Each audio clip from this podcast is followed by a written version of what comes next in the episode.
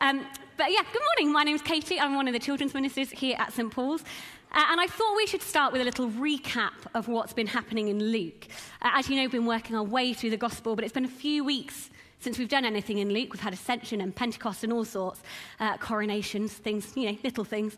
Uh, so, in true TV style, uh, we have a short reminder of what has happened before, hopefully. Previously on Luke.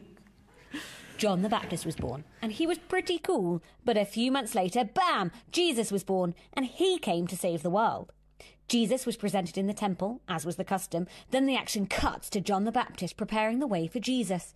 He then baptizes Jesus in a river, which was literally very cool.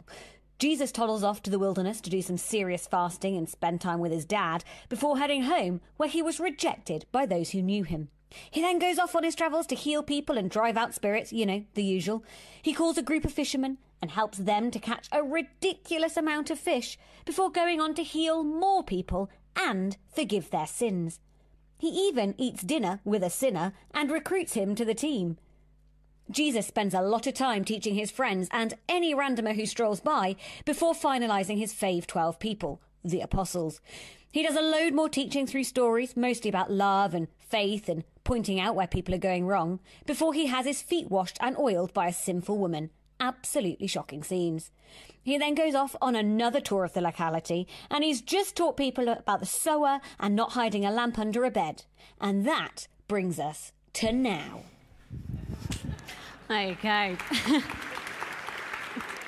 nothing worse than listening to your own voice being played back to you. Uh, but yes, yeah, so now Jesus in a, in a town, we're pretty certain it was Capernaum, uh, and the Bible tells us this from Luke chapter 8. Now, when Jesus returned, a crowd welcomed him, for they were all expecting him. Then a man named Jairus, a synagogue leader, came and fell at Jesus' feet, pleading with him to come to his house because his only daughter, a girl of about 12, was dying. Let's just pause it there for a second. By this point, Jesus already has a bit of a reputation. Uh, he's already annoyed all the higher ups. Uh, the Pharisees are already questioning him. And Jairus was a synagogue ruler. Now, he wasn't paid, but he was chosen by the Jewish people. He was respected, he was well liked, he was important.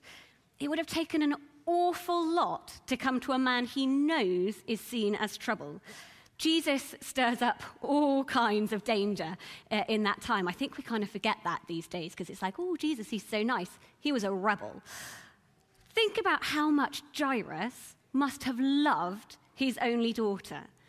He was willing to risk his reputation, his social standing, his friends to save his daughter. He's at the point of desperation and he turns to Jesus. And to be honest, I think a lot of us can be like that. We forget or maybe ignore that we can go to Jesus anytime about anything. And we save him for times of desperation when we're on our knees and our hearts are cracking from the pain. And absolutely, we should turn to him then.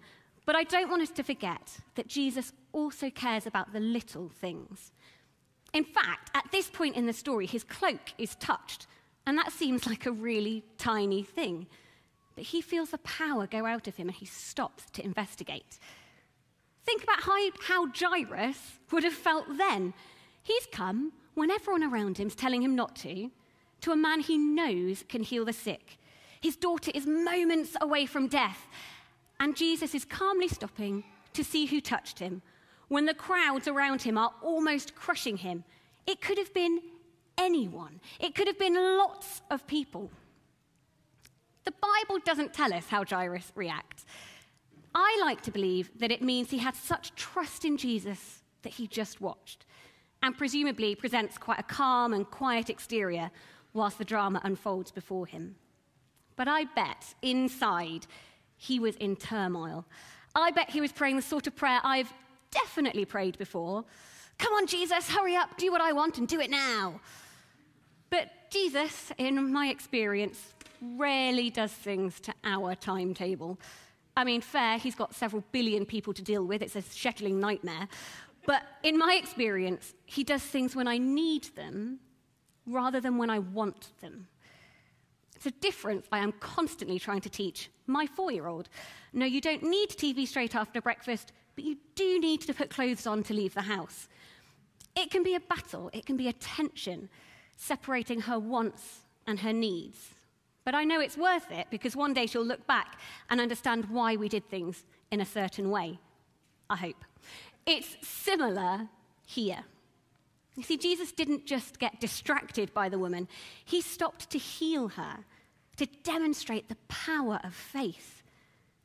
But he also opened the door to show people how great his power is.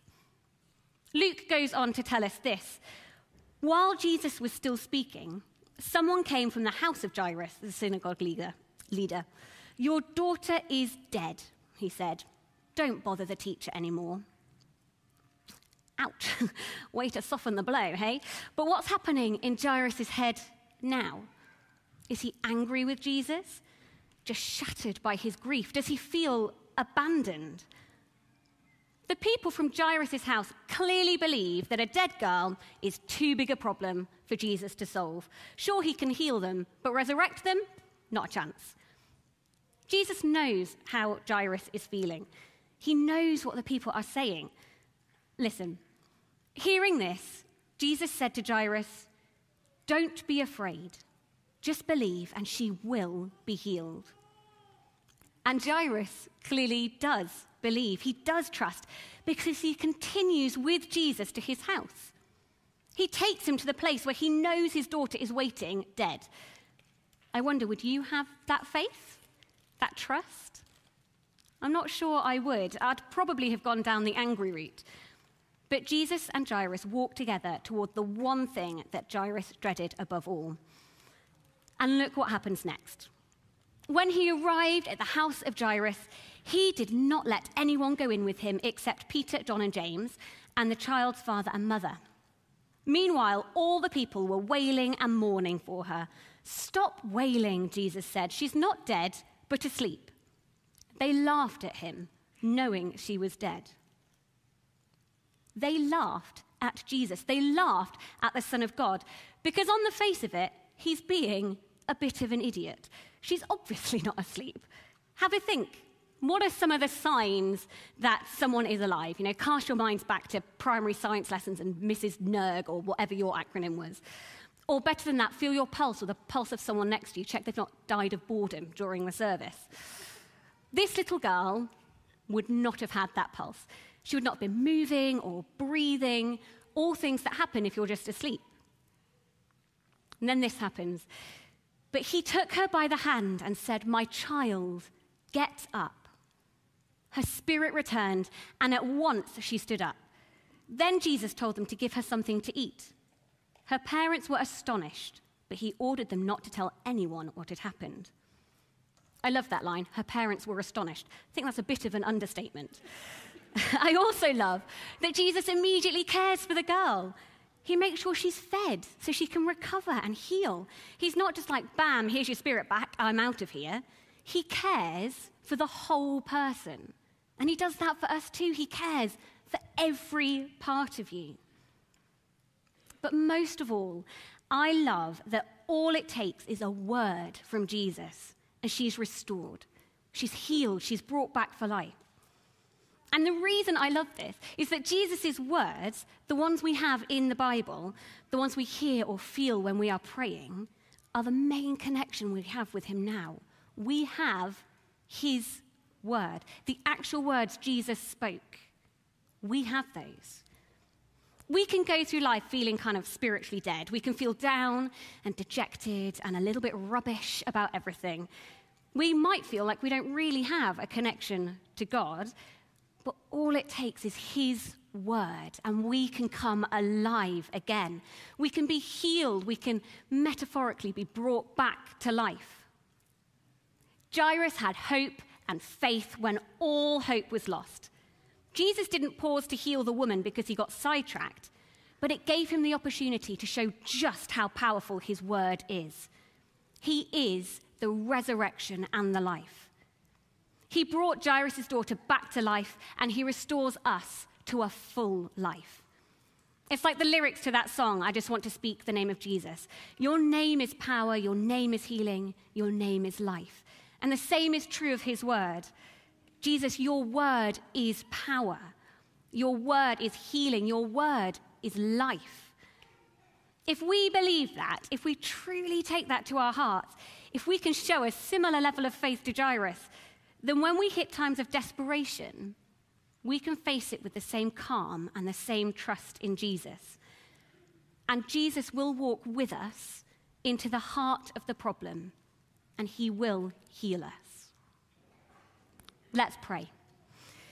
Heavenly Father, we thank you so much that we have your word. We thank you for the power that is in it. And I pray that whatever people are feeling this morning, this week, this month, I pray that they would know you are with them in their problems and you can bring them life. In Jesus' name, amen. Amen. We are going to